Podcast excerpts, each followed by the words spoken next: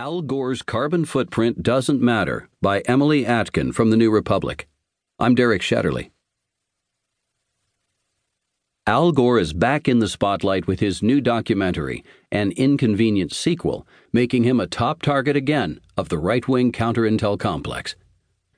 On Thursday, the conservative National Center for Public Policy Research released a report, Al Gore's Inconvenient Reality, that paints the former vice president as a hypocritical climate